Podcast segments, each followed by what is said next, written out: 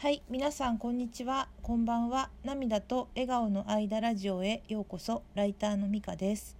このラジオでは日々の暮らしの中での気づきを話しています。今日は昨日映画名付けようのない踊り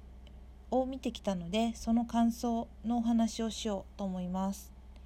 この映画のことはずっと前から知ってたんではなくて、えっと数日前にですねツイッターに流れてきて知ったんですよね。でこれこの映画は田中泯さんのドキュメンタリー映画なんですけれども私が田中泯さんを認識したのはですねあの葛飾北斎の人生を描いた映画の「北斎」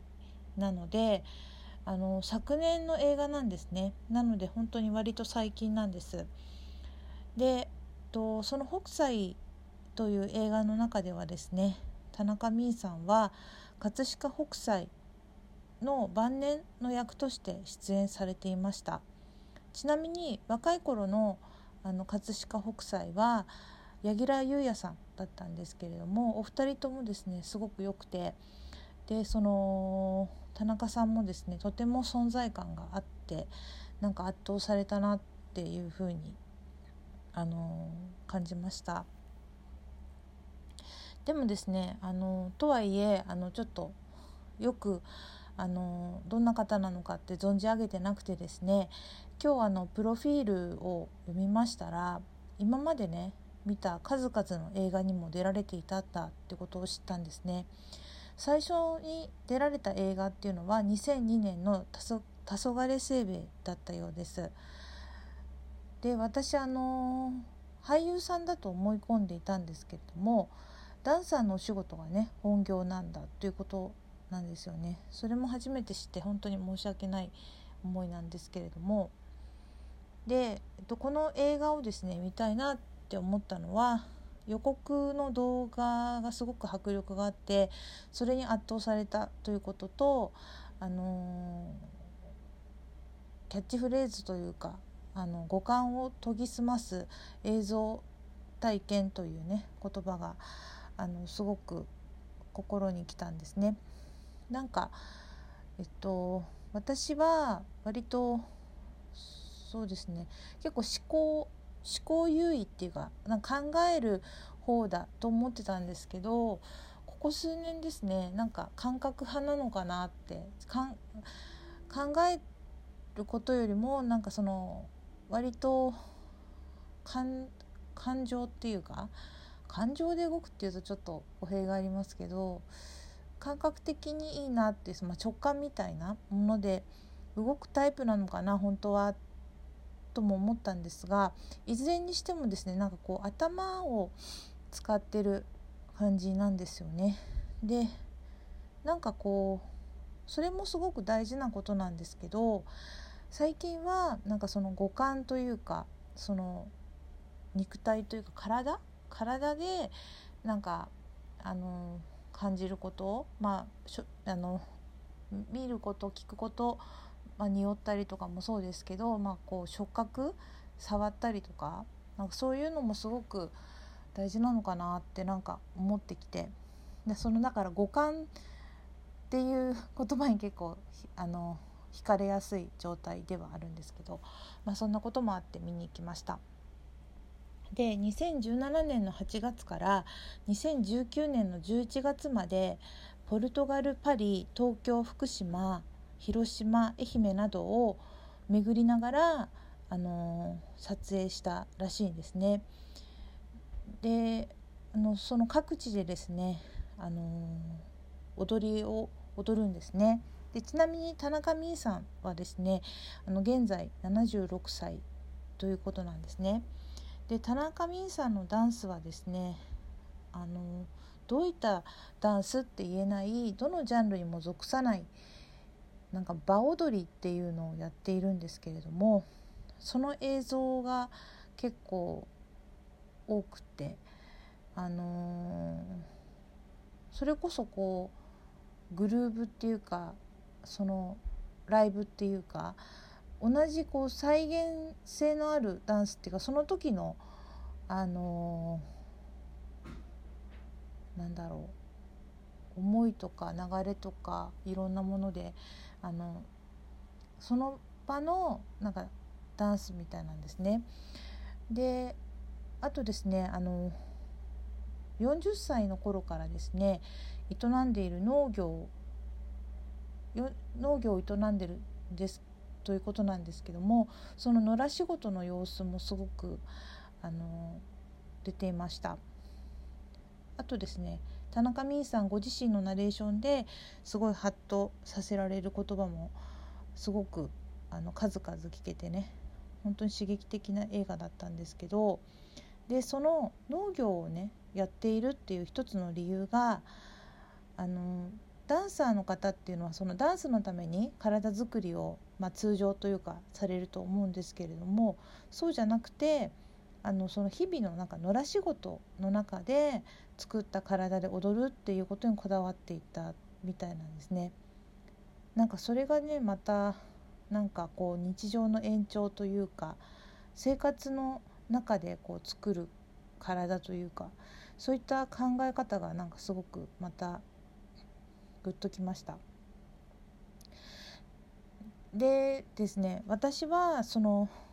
あまりねダンスっていうものにあの今まであまり興味が特にあったわけではなくてあのミュージカルとかもですねあまり見ることが、まあ、得意ではないというか好んで見るタイプではないんですけれどもなんかこの映画は惹かれてみたいなと思って見たんですがとはいえなんかちょっと見る前にですねもしかしたら途中で飽きちゃうんじゃないかなってちょっと心配だったんですね。でも本当に全然飽きることなくあっという間に2時間が過ぎたっていうことにもすごくびっくりしましたなんかですねダンスを見ているというよりも命がそこにあるのを感じさせてもらっているというような感じだったんですねでその見て感じることもすごく多かったんですけど映画のねところどころで思わずメモを取りたくなるような言葉がいっぱい出てきたんですね本当に映画館が暗闇であることがすごく悔やまれたんですけれども中でも覚えてるのがあの子供らしさを共存させて生きることっていうのをね大事にしているということでで子供の頃のね自分のことを私の子供と表現していたんですね。でその頃のね様子は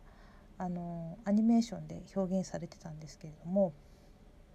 でその子供らしさをね共存させて生きることが大事としていたことからね思い出したことがありましたそれは私が応援している画家の杉田洋平さんが孤児に夢中に出てた時にねあのなんか格言のコーナーみたいなのがあったんですけどそこであのなんか人間は大人をなくすべきであるって言ってたことなんですけど、まあ、大人っていう概念をねなくすっていう意味だったと思います。でだからなんかそれも思い出しながらなんか遊び心というかね好奇心というかなんかそういったのをねいくつになってもずっと持っていたいなと改めて思いました。それから田中泯さんが影響をねあの大きな影響を受けたということで私縮されているあの土方土方辰巳さんという方がねいらっしゃってその方のね踊りを田中泯さんがね見た時にプライドを持って帰れるようなところに感動したという表現をしていたんですね。これが本当にいいなと思ったんですね。でそこで感じたのはなんか本物の芸術に触れた時っていうのはなんかこう人は勇気づけられて生きる力をもらえるかもしれないなって思ったんですね。まあ、そういったねあの表現する人とそれをね見る人の間に生まれるこう尊重し合うね思いがなんかこう、まあ、ズレみたいな揺らぎみたいなのも伴いながらなんか伝わるというようなねことがねすごく素敵だなとなんか尊く感じました。でこの映画をね見て感じたことでもあるしまあ、最近ですね絵画などのアート作品を見ても感じることなんですけどなんか本当に素晴らしい芸術っていうのはすごくこう高い位置に芸術としてこうなんかこう座っているものではなくてなんか生活の中に降りてきてくれて鑑賞者に対してなんかこう対等な関係というかそういった語りかけをしてくれるものなのじゃないかなと思ったんですね。まあ、言葉をももしあの言葉で言うのであれば、まあ、自分はこう表現するよとだけどだけどあなたはその自由に感じてね楽しんでねって言ってくれるようなね温かさを感じます。であの私はね最近いろんな表現に興味がね湧いてきていてあのピンときたものは見に行ったりとかあの聞いてみたりとかねいろいろしてるんですけどそれはね本当にアートにね興味を持たせてくれたスギちゃんのおかげだなと思ってるんですね。で私もスギちゃんの作品から私自身が生きる力やなんかこの世界がね美しいなと感じる心をもらってるなっていう実感があるんですけどあの